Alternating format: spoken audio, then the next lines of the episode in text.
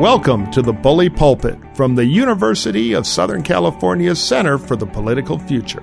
Our podcast brings together America's top politicians, journalists, academics, and strategists from across the political spectrum for discussions on hot button issues where we respect each other and respect the truth. We hope you enjoy these conversations.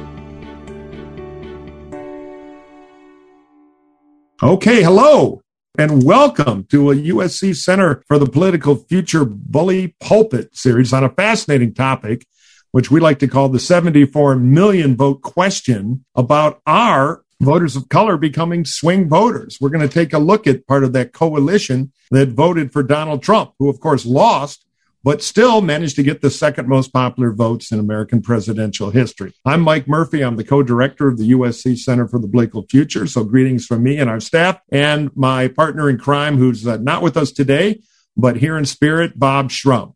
Now I'm going to introduce our esteemed panel here and uh, give you an idea of who we brought in to uh, express their point of view about this fascinating topic. We have Professor Musa al-Gharbi, who is a sociologist at Columbia University. He's the Paul and I always mangle names, so I apologize if I get this wrong, the Paul F. Lazarsfeld Fellow in the Department of Sociology and a Mellon Sawyer Fellow on Trust and Mistrust of Experts for the Interdisciplinary Center on Innovative Theory and Empirics in partnership with the American Assembly at Columbia. His work focuses on protecting civil rights and civil liberties, especially with regards to race and religion, as well as ensuring the U.S. national security, foreign policy, and domestic law enforcement organs are as effective, beneficent, and restrained as possible. Now, we also have my old friend Robert George, another disappointed victim of the current Trump Republican Party. He is a columnist for Bloomberg Opinion. He's formerly an editorial writer for the New York Daily News and the New York Post, and he's a conservative and libertarian blogger and pundit. You've seen him on TV. He's worked in the past for the Republican National Committee and for Newt Gingrich, the former Speaker of the House. And I believe through the miracle of the internet, our friend Mike Madrid, who was a spring 2019 fellow here at the center, has joined us. Mike is a longtime Republican political strategist with an expertise in Latino voting trends and, and analysis based here in California. Also joining us is one of our fantastic fellows here, Shaniqua McClendon. Now, you podcast listeners are going to be interested in this. Shaniqua is the political director for Crooked Media, where she leads their political strategy and civil engagement program, Vote Save America. Of course, Crooked Media is the base of Pod Save America and other leading podcasts and she created their highly successful 2020 volunteer engagement and fundraising program. My Democratic hack friends are always raving about what a great job they did under her leadership. Before that, Shaniqua served on Capitol Hill as a policy advisor to Senator Kay Hagan and legislative director to Congresswoman Alma S. Adams. And again, she is a spring 2021 fellow here at the center and is teaching a course on one of my favorite topics, political disruptors. So thank you everybody for joining us here today for this discussion. I want to kick it off with a little bit of windbaggery and then I'll just ask questions after that. But let me pull up. I actually uh, pulled a few statistics together. So let's do the theater of the mind here for a minute. And imagine you're a pretty happy staffer at Biden for president watching the election returns come in. You know, the really big stuff you care about had been going well for months. Things are looking good in Michigan. Biden carried it. Pennsylvania carried it. Wisconsin carried it, taking them all away from Donald Trump. And you're in striking distance to make history in Georgia and very competitive in Arizona. Everything's going pretty well. But one state you're watching, like any presidential campaign, is Florida, the biggest quote unquote swing mega state in the country where the Biden campaign and independent groups, including Republican voters against Trump, where I was, spent millions upon millions upon millions of dollars in a race that just about every private and public poll was showing to statistically tied, one point one way or one point the other. A lot of it was by then Biden plus one. So you're thinking, wow, maybe we're really doing big in Florida. The state, by the way, where the president's campaign was in many ways the most engaged in terms of their spending. But bang, lightning struck. Dade County, Miami Dade County, which has always been a Democratic base county there, saw a tremendous drop off in Democratic vote while Donald Trump was losing the presidency. A couple of quick numbers. Hillary Clinton won Miami Dade by a very good version of usual, 290,000 votes. Joe Biden only won by 85,000 votes at 53%, 10 points behind Hillary.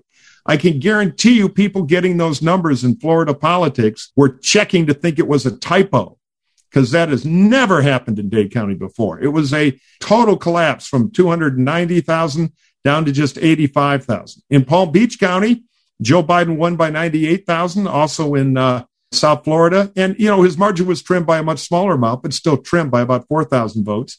And in Broward County, Fort Lauderdale, another huge Democratic base county, all we Republican hacks who work in Florida watch Broward because it comes in late and it's always, from a Republican point of view, terrible.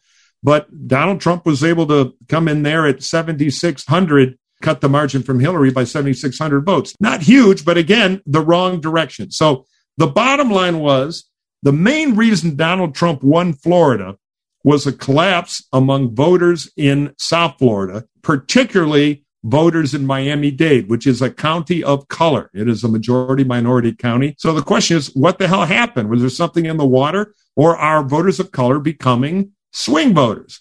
And just quickly, before we start with the Q&A and the discussion, I want to add, we've all heard about the Dade County thing. We're having fun talking about it, but there was somewhere else in the Rio Grande Valley which is that 1,200 mile long border region in South Texas, from Brownsville to McAllen, right up to El Paso. That's one of the most reliable Democratic areas in the great state of Texas. Now, this year, to his credit, Joe Biden got closer in Texas than any Democrat has in a long time. He lost by about six points. You know, we Republicans often look at Texas as kind of the buckle on the electoral college belt when the GOP wins the presidency. But Biden came close, and there was a lot of excitement he might even win. But the Rio Grande Valley, which I guarantee you was the place the Texas Democratic strategists were probably least worried about. They were working there. Turnout was important, but it was it was not quite as important as the suburbs of Dallas and Houston and San Antonio again had a bit of a collapse. These are smaller counties, but they add up. In 2016, Hillary won Hidalgo County by 60 and 40 votes, respectively. Biden only carried them by five and 17 points. And finally, and in the I, kind of historically, ironically named county of Zapata, tremendous name, which was the name of the oil company that George H.W. Bush that was the name he used when he started in the Texas oil fields. It is an oil county. Trump actually flipped it to win with almost 53%, the first Republican to carry that border county since Reconstruction. Again, overwhelmingly a Latino county. So, what's going on? What does it mean? Is this a change in American politics or is it just kind of a, an oddity of the Trump election and what, what does it mean about the future? So, does anybody want to kind of start on the general point? And then I, have got some questions to kind of steer the discussion here. Robert. Mike, I'll uh, yeah, I'll I'll jump in. First of all, to give the devil his due, the Trump campaign from early on did a lot of um, homework and paid a lot of attention to Florida, and uh, so going back to as early as well, they basically started their reelect almost the minute Trump was sworn in, and from 2017 2018 they did a lot of research and did a lot of spending in Florida. In particular, targeting the old school Republican base in Miami of Cuban expats, which had been traditionally Republican, well, as you know, had been Republican for decades, but started floating towards the Democrats in under Obama and and and, and following even with even with Clinton. But on top of that, they also took advantage of the upheavals that was going down in Venezuela, and you had a lot of expats who moved moved to Florida, and that combination of Venezuelans and and Cubans were really responded to the Trump message of Biden being a uh, to use one of your favorite phrases a sock puppet for for socialism. And so when Trump and other Republicans kept hammering that notion that Biden was going to be in the thrall of AOC and the, the defund the police crowd. That resonated with a lot of Latinos who had escaped communism, escaped authoritarian regimes. And it seemed that even though Biden, other places in the country, kind of effectively pushed back against the socialism charge and pushed back against the defund the police, I think it found an audience. A little uh, resonance. D- down in, a, re- a, resonance in those places down in, in Florida, and I think to a slightly lesser extent in Texas as well. Professor Gharbi, what's your take on it? Because it, um, I think the conventional wisdom would have been that you know there would be kind of a generic anti-Trump vote there because you know most of the polling showed he was highly unpopular in the Latino and the African American community. Yet Dade County is kind of an interesting outlier. Well, so I think part of the conversation, part of the problem with the way the conversation unfolds, frankly, is that it's it's almost too Trump centric, right? So it, they're so they're they're assuming that the trends are driven by something Trump said or did or didn't do. In fact, I've done some essays uh, back in 2017 and then more recently in the Nation this year, showing that a lot of these shifts of minorities away from the Democrats began before Trump. They started in 2010, and what happened in and, and so, for instance, even in 2016, when you look at 2016 Actually, uh, white turnout was roughly stagnant, and Trump got a smaller share of the white vote than Mitt Romney. Trump was able to win despite his sort of lackluster performance with whites because he gained a larger share of Hispanics than Romney, a larger share of African Americans than Romney, a larger share of Asian voters than Romney. So he was able to win despite his his relative blase performance with whites precisely because he did stronger with minorities than his predecessor did. And 2020, uh, Republicans continue to trend in the same direction. But this is a trend critically that began before 2016 and before 2020. It's a trend that, um, so neither 2016 nor 2020 were aberrations. They were continuations of longer running trends. And so, uh, yes, it's true. Trump made appeals to voters of color. And it's also true that they resonated or didn't alienate voters in the way that Democrats might have thought they would. And we can talk about why that, that is more.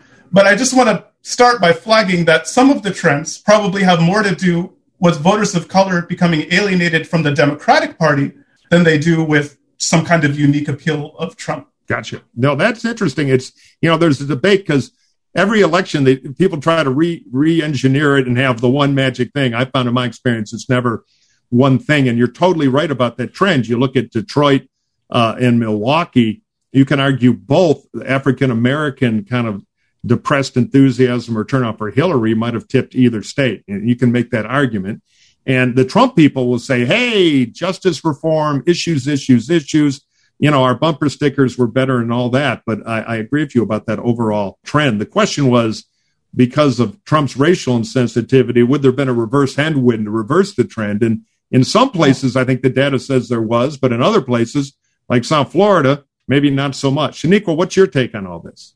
I definitely agree with what was just said. I think that this is more of a conversation about Democrats and their inability to do the work that they've needed to do over the last decade than Trump being, you know, a shiny object to voters of color. We worked in a lot of these battleground states. We did less work in Texas, more in Florida. And the stories we were hearing about the Biden campaign not having enough advertisements or literature in Spanish uh, that seems very obvious that you should be appealing to Spanish speaking people in Florida. And also, separate from what Democrats needed to do, there was a lot of misinformation going around. And so I wouldn't call claims of um, linking Joe Biden to socialism, I don't think that's a message. I think those are lies. And I think those lies really permeated in some of these places. And they, you know, if you have come from a, an authoritarian country and you hear that, that will be scary. But if it's not the truth, you can't really say that um, it was well i guess it was effective but it's not an honest means of campaigning.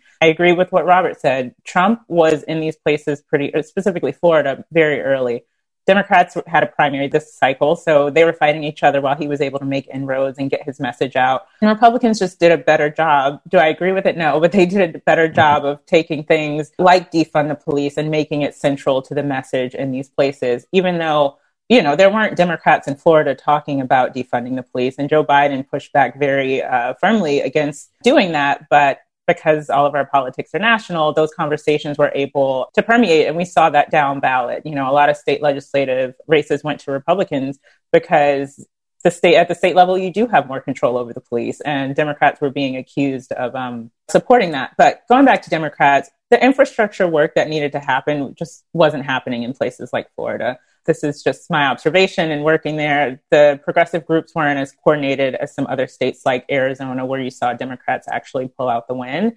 And I remember reading a political article about the Biden campaign pulling Puerto Rican organizers out of Puerto Rican communities to go organize in white communities.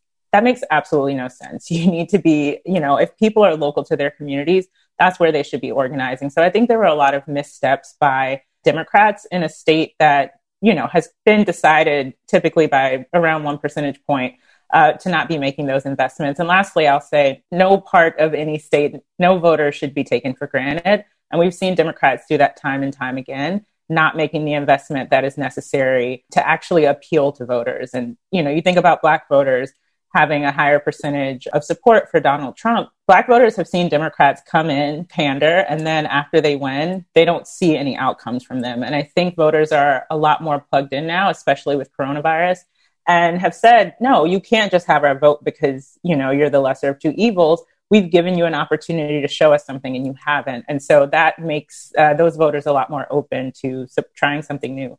Yeah, no, that's interesting. Mike Madrid, I'm going to go to you next. I'll just make one point because I've worked in Dade County for, you know, decades. I did both of Jeb Bush's governor campaigns. I'm a fan of the Biden campaign. I thought they did very, very well. But what did surprise me was it was clear, and there was early polling in the newspapers down there by a local pollster, uh, the Bendixen Group, are well respected, that the Obama Cuba agenda was a problem for Joe Biden. You know, Biden got a lot of political gas being the partner, but it was a problem down there. And the one thing that I thought would happen was Biden would go down there and push back a little on that and, and create his own identity. They kept sending Senator Harris down there, but I think they made a mistake because Dade County is a complicated place with different groups that are in tension in local politics. Black voters, Cuban voters, Nicaraguan voters, Venezuelan voters, as Robert mentioned, white voters. And then you've got WASP down in Kendall. You've got Jews in Miami Beach. You know, it, it's a polyglot kind of place. Like all the, the local politics is not always a blended coalition. So there was one big note of anti Chavez and anti the Cuban dictatorship that needed to be played loud by Joe Biden on the ground. And I can never figure out why they didn't do that. That's my one tactical criticism. I agree with the other things you said about organization. But Mike, and feel free also to expand a little into the Rio Grande because there is kind of a Latino connection here yeah. where local issues seem to trump group identity as far as being aligned to a party, not just in this election, but the trend that uh, the professor was talking about. What, what's your take on all this? Because you've worked here in California and other places, yeah. particularly with Latino voters, who are increasingly more important in the Republican process. Yeah, and Murphy, we met actually Miami Dade when you were working for Jeb, and we were talking about this thing topic twenty a long time ago. I won't say how many years, but a long time ago. So it's something we've been grappling with for a long time. Let me let me say this: I do believe that the Miami Dade socialist message, multi generational Cuban vote. Yeah, it's true. It's also, I think, dramatically overblown for what we're talking about for the size and scope of the change, the demographic change of the Latino vote. Cuban voters in, in Florida are only 6% of the entire electorate. Puerto Ricans are as well. Okay. So the, the over the underperformance and turnout modeling with Puerto Ricans in the I-4 corridor was a much more significant problem as a practitioner from my perspective than losing the multi-generational Cuban votes to socialists. Sure, it matters but let's look at the long term here. Let's step back and look at what's actually going on. If you're trying to win the race, you're not going to win it by peeling off four or five percent of a Cuban vote. You're going to get it by turning out a higher share, to Ms. McClendon's point, of the Democratic base that you were not getting. The question becomes, why isn't that happening? And I'll get to that in just one second, but let me speak directly to the Rio Grande. You're exactly right. That's the the collapse of the Latino vote, and, and, not just in turnout numbers, but in the actual switching from Republican, uh, uh, Democrat to Republican, is something that is a trend line that the professor just mentioned. This is not anomalous, not unique to 2020. It was very evident and on display in 2016, and it has been happening for some time.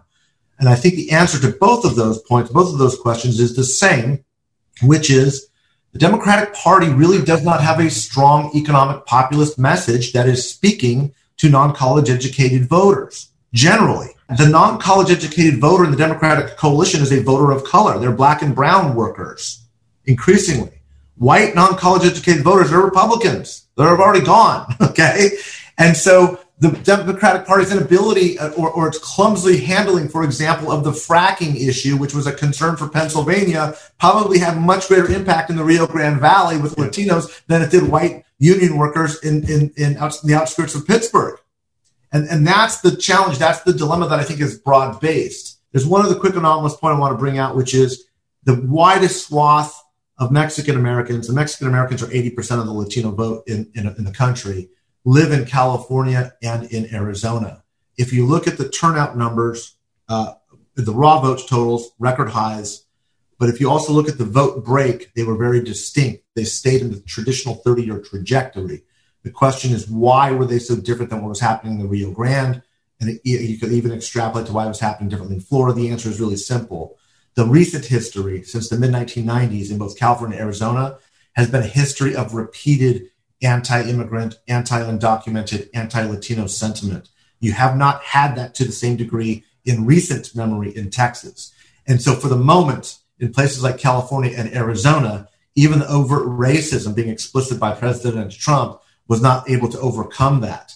But the real lesson here, especially in the Rio Grande and in Texas, and in some parts of Florida, is that economic populism and paying the rent is sometimes, especially for US born Hispanic men, Latino men, and African American men, is much more impactful than the charges of racism. Because, and I know this is breaking news here, we all knew he was a racist.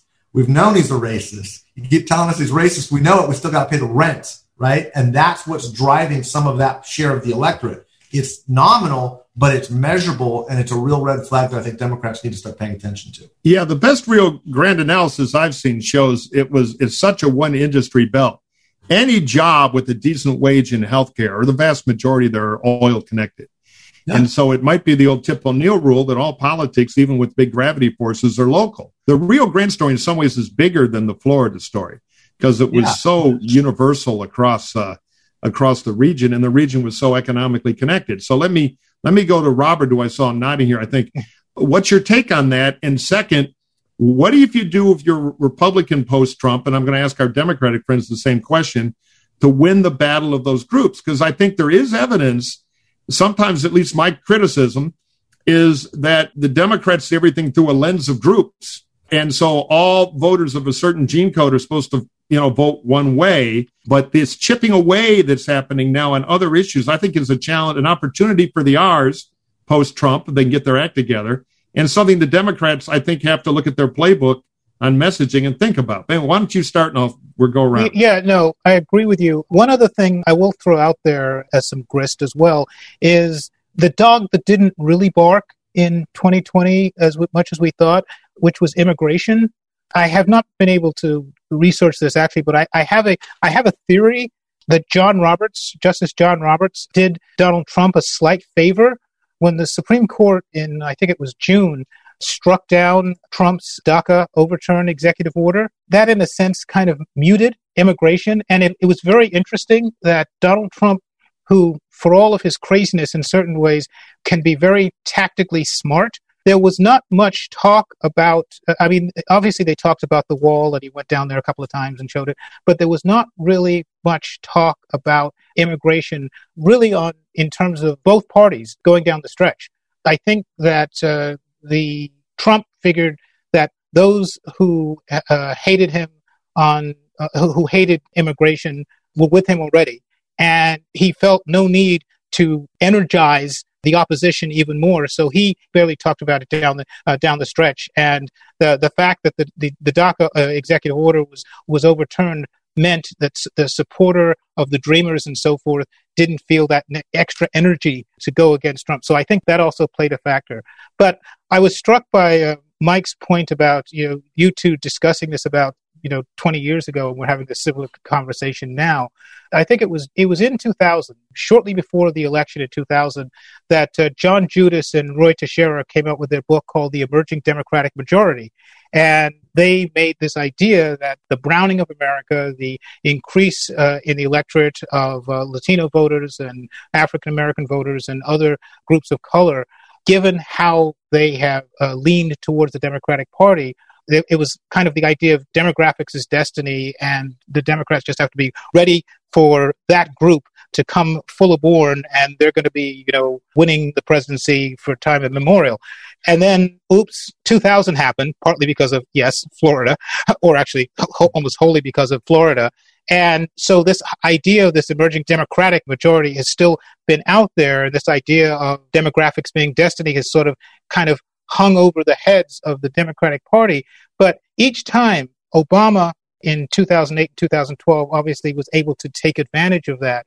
But when the electorate sort of reverted closer back to the mean with Clinton or even Joe Biden, it becomes much easier for Republicans to, yes, if they've got a targeted economic message. And by the way, Trump was very, very disciplined down the stretch, reminding people of that African Americans had, the highest percentage of employment under him, you know, record numbers for Latinos as well. Yes, was it all completely true? No, there was lots of shading of the truth here and there, but he was disciplined on that message.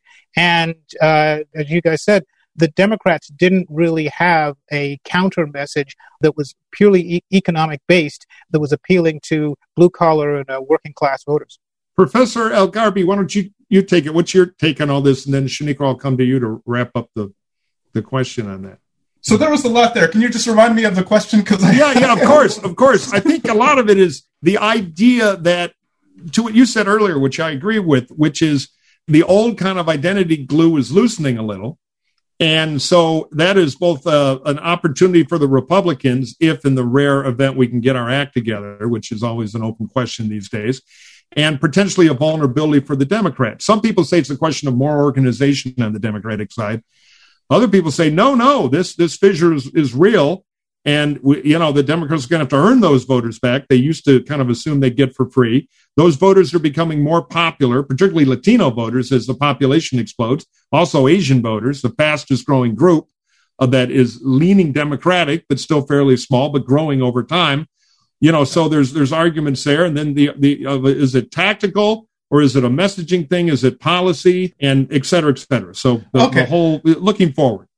I mean, one thing I'll flag with respect to the emerging Democratic majority thesis is that um, there's not a great history for that prediction bearing out. So, so it's not even just the, the more recent Roy Teixeira one. Like right before Nixon won two consecutive landslides, the, this this idea that Democrats were on the verge of an enduring majority because of demographic shifts was popular, and then Nixon won two consecutive landslide victories, and then after Nixon uh, was discredited and the Republicans lost and Jimmy Carter won, it started to become popular again. And then what did you see? Reagan, just you know, um, and, and, and, and then so that, and then you know. Uh, more recently, uh, in the Obama age, especially you know this thesis started to get to get this repopulated. So the, the track record of it that almost every time this idea becomes popular is followed by sort of devastation for the Democrats. That track record alone should cause people to be very um, cautious. When it starts to become popular again, Democrats should be nervous.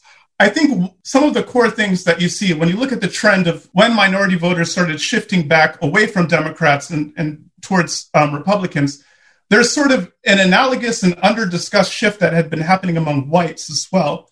In particular, sort of uh, highly educated, professional, upper SES whites started gravitating more towards the Democratic Party and have, in some ways, kind of captured the party and the way it talks about things, the way they think, the way they approach things, the way. I mean, like if you did a drinking game, I don't drink, I'm a Muslim, but if you did a drinking game for the number of times that Joe Biden said symbolic, I mean, um, systemic racism on the campaign, you know, you um, but like that that framing of systemic racism isn't the way that sort of working class, right. you know, that's that's that's academic speak. That's not like talking to, to, to ordinary people speak, right? And so I think there's sort of a messaging problem in that the messaging is aimed mostly at sort of professional elites as part of the problem. I think that part of the problem too, frankly, is that there's sort of a cultural divide that's happening as well. When you look at African Americans and Hispanics, on average, tend to be more socially conservative than whites. They tend to be more religious than whites. They tend to be symbolically conservative. And by symbolically conservative, I mean they tend to be patriotic, to value hard work, to, to, to value law and order, you know, things like this. And, you know, in, in abstract. And, and Trump was very and, so you saw, for instance, people assume that Trump's law and order message would alienate uh, Hispanics and African Americans and instead and it, and it doesn't seem to have done that. And in fact there was a great study that was done uh, recently. I, I, forget his name so forgive me if you're listening or if you end up watching this but he wrote a great book called dog whistle politics. And um, he did a study in the lead up to the election where he presented voters with classic examples of racial dog whistles by trump. And what he found is that they resonated just as much with African Americans as with whites, and they resonated more with Hispanics than with either group. And no, and people, most people across the board did not view these statements as racist statements that the scholars would right, sure. viewed as clear cut examples of sort of racial dog whistles. Not only did they not uniquely appeal to whites, they didn't alienate people of color either. And, you know, we can dive into that more later. But I think there's this cultural split that's happening as well, where, you know, a lot of sort of working class African Americans and Hispanic voters don't necessarily think that the Democratic Party represents their values anymore. And so, to the extent that they stray away from the economic uh, and economically populist policy, then they might not represent their interests either. Um, and that's a real problem, right? Um, that's something that the Democrats are going to need to, to sort of work on going forward. And it is, and that's sort of an opportunity space, I guess, for Republicans if, if we're um, looking at that too. Right. No, and I think a lot of people in the post Trump party are thinking about, you know, it's interesting. The thing that Biden did on the demographic scorecard that is not that reported, but really is the biggest accomplishment. And I think Trump does get some alienating credit for this is Biden won college educated voters. That used to be a rock solid Republican group, not anymore, which is that sh- the real fulcrum of the election increasingly becomes college educated or not. And that's been a flip that, you know, well, Trump is running up the score totally with people who didn't go to college who make a living with their hands, particularly who are white, but others, as we're talking about today, the college educated suburbs have totally turned the other way, which, you know, has driven a lot of the Republican failures of, of the last uh, four or five years. And you see this when you look at the religious trends as well. So, for instance, Trump gained with uh, he gained with Muslims, he gained with Jewish people, he gained with Mormons, he gained with he gained with Protestants. He ba- he, he basically gained with all religious groups other than Catholics, which was which ended up being kind of um, stable from 2016 to 2020. He did a little slightly worse with Catholic and, and non-religious voters, which he did worse with. But almost all religious groups shifted more towards Trump, including ones that you wouldn't necessarily associate mm-hmm. with the Trump vote, like Muslims. Right. The most dramatic shift was among Muslims, right? And th- that's a demographic that's comprised almost largely of what you would say people of color, right? Um, uh, most Muslims in America are not don't I don't necessarily identify as, uh, although a lot of Arabs are. Anyway, so this this sort of shift among religious voters and this sort of values shift I think um, again is is intimately related with the sort of racial demographic shifts you're seeing. Sorry, uh, just no, no, that, that's of... that's very telling. I uh, we could have done a pre and after quiz, and we would have made some. That's my new bar bet in D.C. among politicians when I go back. You know, did Trump or increase or decrease with Muslim voters with his rhetoric? So you just you just bought me a few drinks at least. That's a fascinating factoid. Shaniqua, you're somebody in the kind of next generation of, of democratic leaders you know you're you're in the media of the future with podcasting you know kind of the digital space uh, for the future of communication. What what do you think uh, looking forward as a democrat about this issue? If there is erosion what to do about it? Is it tactics and mechanics or is it core messaging and policy? What should the dems focus on? You can always improve your tactics but i, I do think it centers around messaging.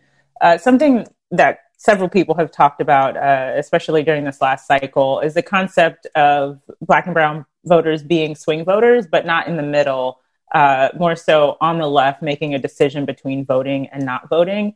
And as long as Democrats continue to center, okay, so here, here's what I see as the, the mm-hmm. big issue. Democrats have centered um, moderate voters in, in their messaging.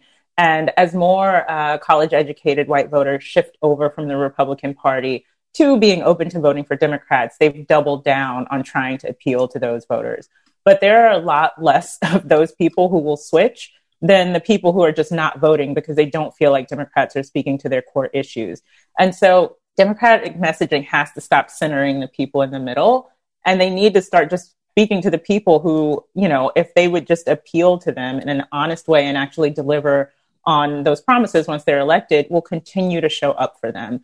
But right now, that's just not happening. And it's really hard for me. And I don't think it's because I'm younger, but it's really hard for me to understand why that's not obvious to Democrats. And maybe Joe Biden is older and he, you know, identifies more with those folks in the middle. But if Democrats really want to start to see sustained wins, they need to go after all of these people who are not voting because they don't see the value in voting. Uh, and I think if they do that, then they can we can have a lot more people who are running on truly progressive messages where it makes sense. Um, mm-hmm. And we're always going to have a range of uh, types of folks because there are a range or candidates because voters are so different, and we need to people should represent the people or they should be represented by someone who actually uh, represents their interests. But just thinking about voters of color, until they're actually a priority in the party, I don't think we're not going to see Democrats start to recoup the losses that they've had.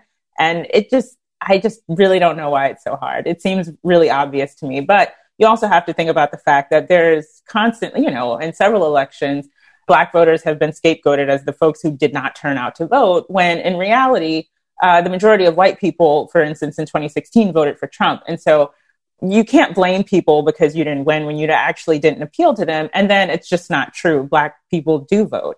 Um, so I think there's a lot of changes that Democrats are going to have to make. But the first one starts with, you know, watering uh, or what is it, buttering your bread, something, you know, tending to the people who continue um, to show up for them. Yeah, Shaniqua, I, I, think I'm. I think I would like to politely disagree with Shaniqua. Yeah. I think just mm-hmm. to, to a certain extent, because I think we have to be careful of what we're talking about or who we're talking about when we're saying that uh, the Democrats are appealing to the middle. Because I've a number of times said that I've always thought that African Americans as a bloc are the conservative base of the Democratic Party. And I think Biden was, uh, this is particularly true in the primary, but I think it also expanded also into the, into the general election as, election as well. While there was some overtures to the quote um, moderate voter here and there. It was really the targeting of the black vote and maximizing um, the black vote that certainly yeah. won him Georgia and certainly um, helped him in some of those blue wall states that Hillary had lost in 2016. So um, I think if your idea of you know the moderate is the white voter, which has been trending away from Democrats for for decades, I think you're right. But if your idea of the moderate voter in today's Democratic Party, I think it is the African American community. And as we were saying before, they don't necessarily respond to some of the more woke progressive um, messages that uh, the white college aged um, Democrats yeah. might. Well, yeah, and I should have been specific. I do mean white moderate voters, um, because even even thinking about uh, the Biden campaign's response to the police violence that happened this summer, they always centered the property damage. You know, they said what the police did was bad, but it was the thing that was most important to get across is no one should be destroying property um, in their communities. And I think that if you are speaking to older African Americans, you know, they don't want their communities destroyed. But I think given like the civil rights movement and understanding the anger and why people feel this way and why young people are showing up and just angry, and I, this could be a lot longer because I also don't want to make it we saw people coming in from different places agitating, but also a lot of Black resistance has included that. So, but I won't get into all of that. But my point is that everything, I don't think there was even an appeal to moderate Black voters, or there was, but I think the center was still these white moderate voters, these white working class voters. And white working class voters uh, and working class voters of color, they have a lot of similar issues. But when you center white working class voters, at some point you're going to have to kind of tiptoe into a lot of the racism that has made them feel comfortable and made them feel centered. And I think Democrats continue to do that. So, yeah, I completely agree that I do think African American voters, particularly older ones, I think you are seeing something different in at um, in younger generations. But as long as mm-hmm. the the focus is on white voters in the middle, it's really hard to appeal to others. And the last thing I'll say is, you know, young voters of color do matter. I we saw turnout go up and if Democrats were actually making an investment there, they would see, I think, more young people show up. I don't think young people are apathetic. I think they care a lot, but no one is speaking to their interests. And the question to them becomes, well, you know, why am I going to show up? I right. I vote every election, but I've ta- spoken to a lot of my peers who there's not much I can say to convince them that that's an effective way to um, change what's around us. So I'm glad you brought this up because we're finished on this before we go to questions because this is the big debate in the Democratic Party. One argument is we need to have messaging and organization to take these non-voters and inspire them to vote, to kind of to kind of bring our voters in, so they're not uncounted. The other argument, which a lot of the political consultants in my world tend to resonate with, even on the Democratic side, is no, no, that's a sucker's game. Non-voters choose not to vote. And in a presidential election, you have high turnout. You can marginally make differences, but don't go alienating the voters you need in the suburbs, which we Democrats have gained now. It's why Biden got more votes than anybody in American history. We did really well. We broke the Republicans there. So careful because, you know, the, the voter in hand in the suburbs that we can get counts a lot more than the theoretical voter who historically has not turned out because turnout is pretty predictable based on off year on year election. So, you know, it's a, it's a big debate. I thought you made a good case for the, uh, the turnout argument. As a trusty old consultant, I tend to be a voter in the barrel guy, but I'm going to go to Mike Madrid now to be the Judge Wapner uh, and see if you have a ruling on that and anything else you want to mention. And then let's let's get to questions. Well, again, as a practitioner like you, Mike, I kind of I, it's a it's a game of choices, right? If I was running yeah. Joe Biden's campaign, I would have run it exactly the way that they did. The way to win there was with white college educated voters.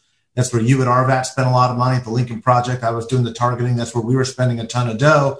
That's what moved those voters. But a couple of things.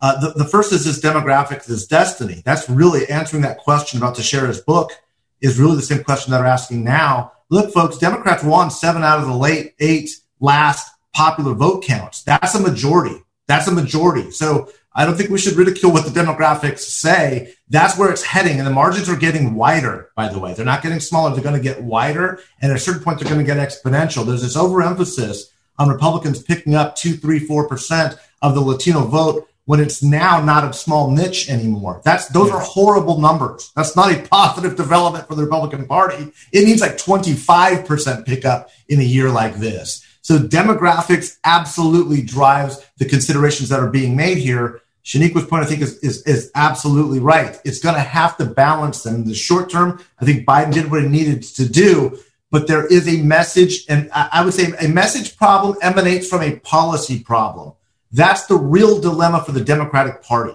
There's a reason why, look, who, who are the two candidates that performed the best unexpectedly from Latino voters this year were Donald Trump and Bernie Sanders.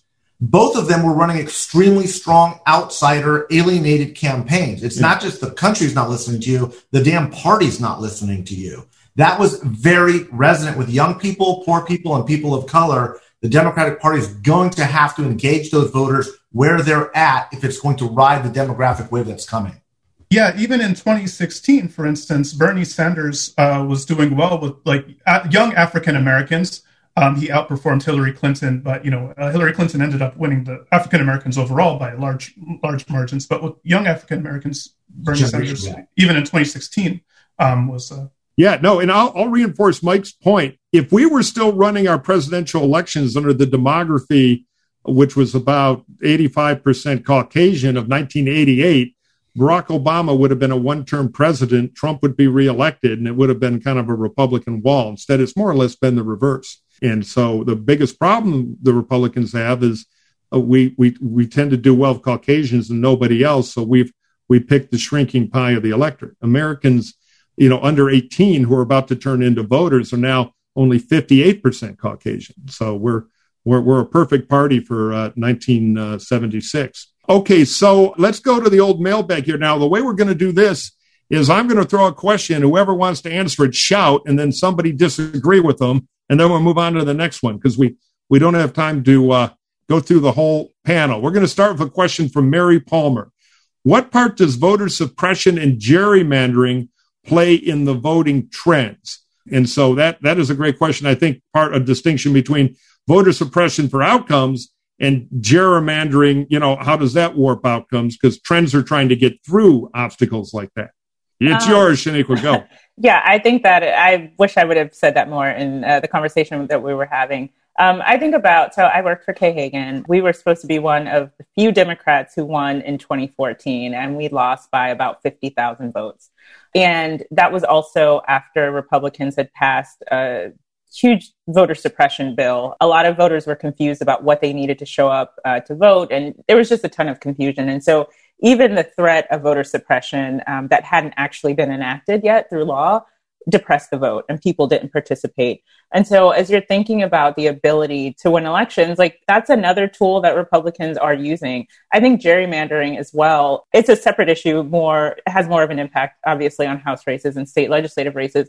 But I think it also tells voters, you know, okay, I showed up to vote. It's still staying the same. Why should I even participate in this system? And so it kind of has this after effect or additional effect of just discouraging participation. And that's what voter suppression does in general. And so when you think about the proportional changes um, in who supported Democrats and who supported Republicans, that's another part of it. If there's a huge part of the electorate that is now not able to participate, then that's going to change what we're seeing proportionally in support for the parties. Uh, yeah, and it's good for people selling alienation of every flavor, you know, right. anti institutionalism, which is my view is dangerous not to disagree with Shaniqua. In fact, I think I agree with everything she said. But just to just to add on, something I'd like to see going forward is we just talked about Donald Trump and Republicans did unusually well with black men, Latino men, and so forth.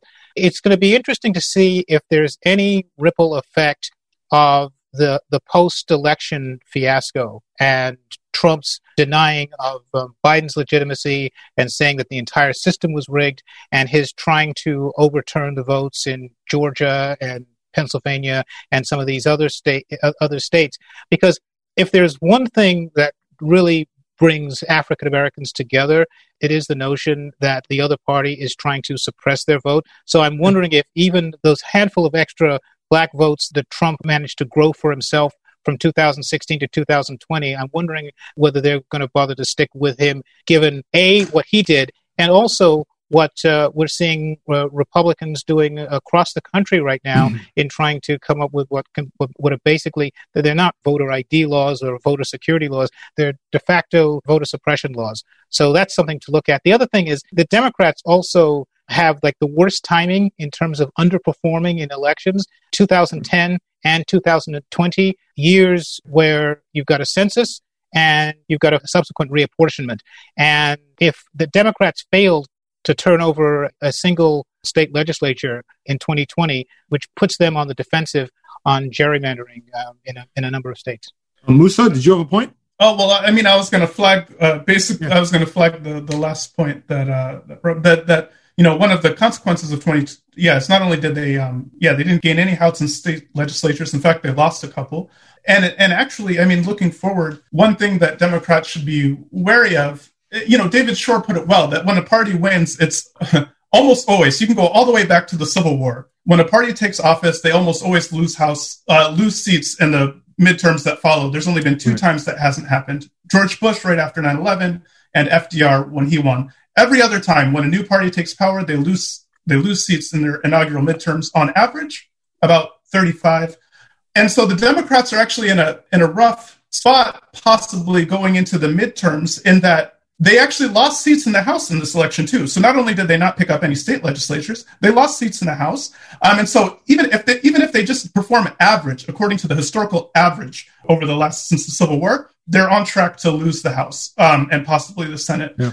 Uh, in, in just a year from now. And it, it feels strange to think that after Joe Biden got the most number, the, the largest number of votes in U.S. history, although Trump got the second largest number of votes in U.S. history also, but that Democrats could be on the cusp of losing both chambers of Congress a year from now. But that that's something that could be on the horizon, right? So, um, I, yeah, I guess, including, uh, by the way, those two seats uh, down on the Rio Grande Valley. If that sticks, you know, the, the Dems, are, uh, the Reds are going to try to repeat history. And now that we have flying saucers with Q written on them, you know, we're to be taken seriously. But uh, so I guess that's a to, good to, point.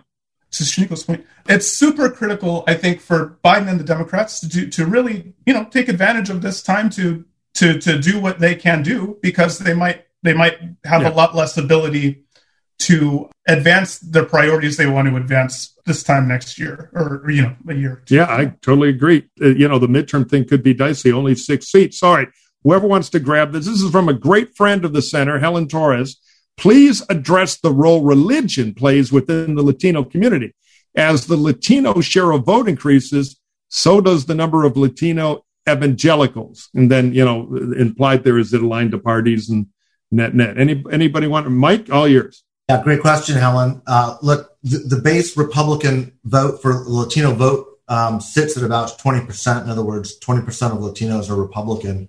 It's overwhelmingly made up of evangelical voters and uh, military veterans. Um, the numbers do not seem to be growing. They have not since the 1996 campaign. Um, but as the percentage of the electorate grows, it of course becomes a little bit more influential socially. As the professor pointed out, there has been a movement of faith based voters across the demographic spectrum towards uh, Donald Trump in this last election cycle. I would probably attribute that a little bit more towards other variables like college education and income levels, where you saw a dramatic shift of college educated voters away from Donald Trump. So it may not necessarily be the religious components that are driving them, it may be education levels that are driving them. Um, even, even overwhelming uh, issues of race and racial disparity. So I'm not concerned, uh, you know, as, as, as this rightward shift. Uh, maybe that's not the right phraseology as, as a political consultant, but as a Republican, I'm probably on safe ground saying that of this increasing evangelical movement within the Latino community. I just don't see that. It's about 20% of the electorate. It has been that way for 30 years.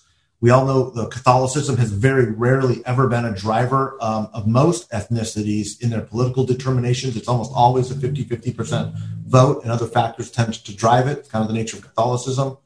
So I don't think that's going to be an increasing factor any more than it has been for the past three decades. I've got a good setup question here for Shaniqua because she can uh, she can make her, the argument that's the very powerful one inside the party. This is from friend of the center Sean Daniel, Hollywood legend for Shaniqua. You say the Dems need to stop centering. How is that a winning strategy in 2022 in the effort to expand the slim nine seat House majority and the even slimmer Senate count? Also, a note to Murphy I'm drinking hydrant water power out of my Hacks on Tap mug, hydrant being something we plug on the Hacks on Tap podcast. Well, thank you, Sean. I will put one framing question out as Shaniqua addresses this.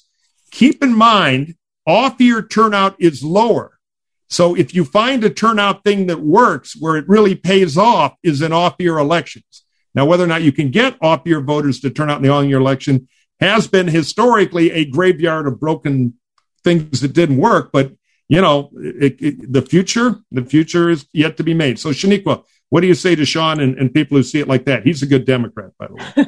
if it comes off as me saying don't talk to moderate white voters, that's not what I'm saying. I'm saying they can't be the center of everything that we talk about.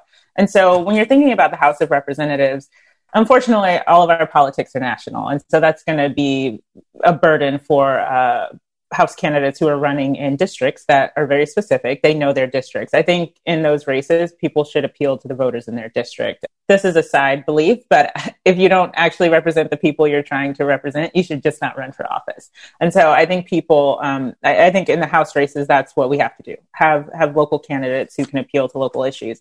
On the Senate side, of course, be knowledgeable of your state. But I think about a state like North Carolina. That is where I'm from. Thom Tillis beat my boss in 2014. So, you know, I was really hoping uh, that Cal Cunningham could win.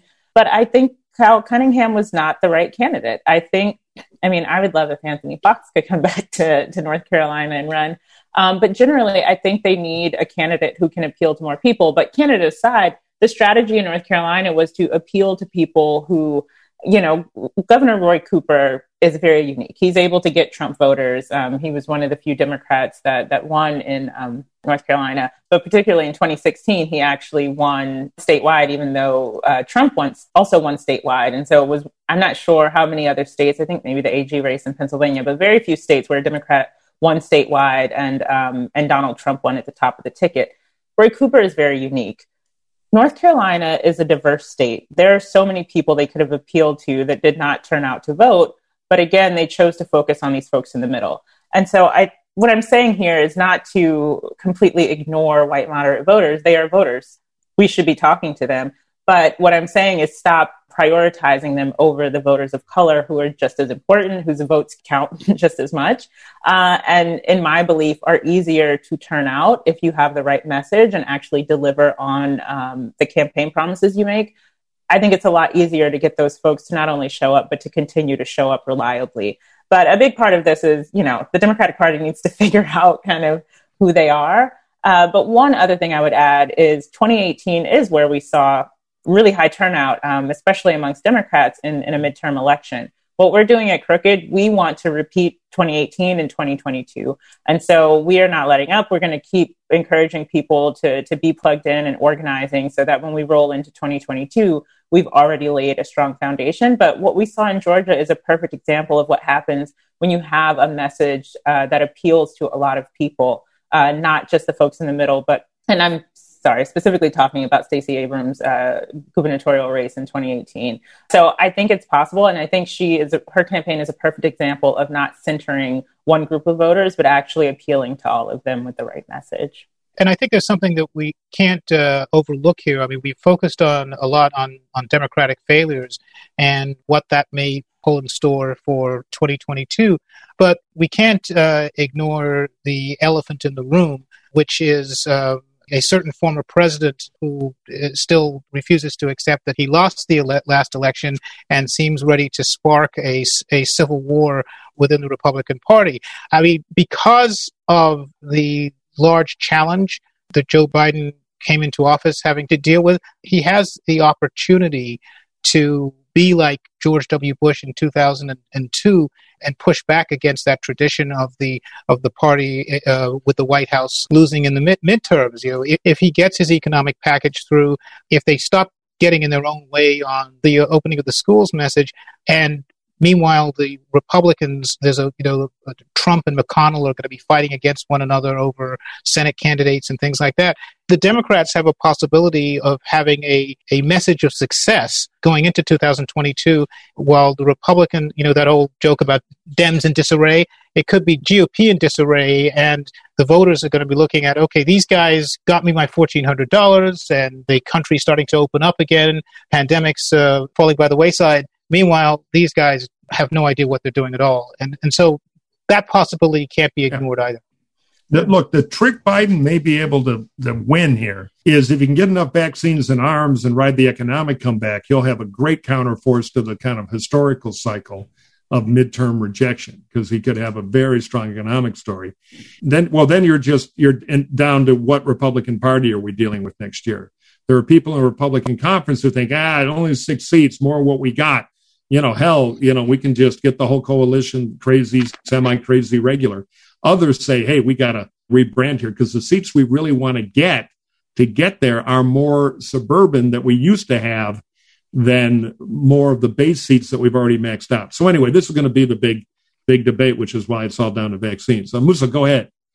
Yeah, I was going to say, um, Actually, I don't remember what I was going to say because I got sidetracked by the suburbs comment. Because so uh, I'll just plug this one thing about the suburbs that, that was fascinating.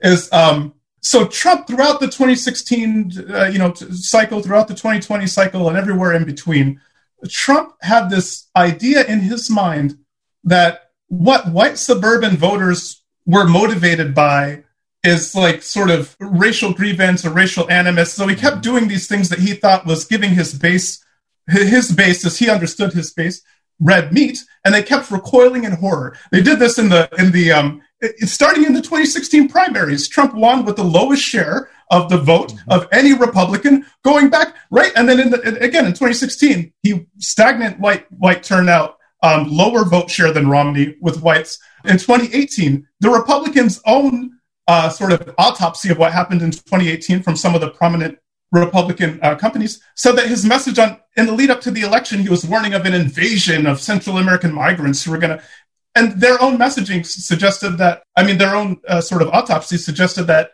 this kind of message on immigration is what cost Republicans the House. And then going into 2020, he kept, yeah, and so he didn't. Uh, Republicans continued to gain with people of color, but they continued to lose whites, and especially upper SES, sort of upper middle right. class, educated whites, suburban whites. And here's the thing here's what's so crazy about Trump's approach there is that those voters, sort of relatively well off, educated suburban voters, are the voters who care most, more than anyone else in the entire country, about things like decorum and civility and political correctness and a president being presidential, right? If you wanted to win the suburbs, if you wanted to win these the last thing you should do is the kind of thing that Donald yeah well Trump look it's a well-known fact of fashion that red maga hats and npr tote bags do not mix Trump and uh, Mike, Mike one other point I'd like to yeah. make here: if Donald Trump thought that uh, you know terrifying white suburban women with the image of the scary black man, Cory Booker does not really fit that image. Yeah, no, I agree.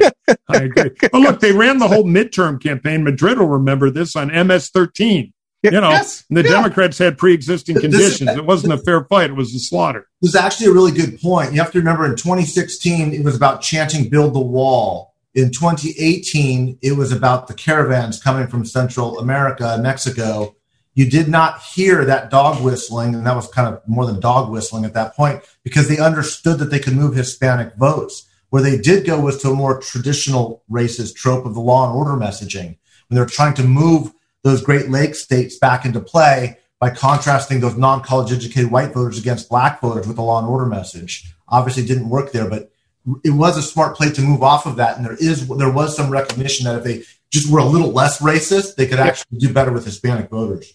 So I have a great question from Kathy Stewart to wrap up with. One shift that is also happening is the shift toward independent voting or party registration and away from party identification. Gallup just released their latest numbers, and nationally, 50% of Americans, per Kathy, now identify as independent. These trends are growing in the African American, uh, I think Musa talked about this, and the Latino communities as well, especially in places like Arizona and Florida. How do the panelists see this phenomena as part of the dynamic of voters becoming less loyal to the Republican and Democratic Party? We have about three minutes and then we got to wrap up. So who wants to take this one? I'll be really quick. I just don't believe that that many uh, independent voters who will sway between the parties exist. I think people like calling themselves yeah, independent, uh, but they still hold their same voting patterns, unless you have like a Donald Trump that they just are completely repulsed by just to key off on that, we've seen a serious number of Republican voters delisting from the Republican Party over the last two months, and actually, particularly over the last six weeks since the Capitol riot. So I do think that this trend is quite true, at least certainly on the um, on the Republican side.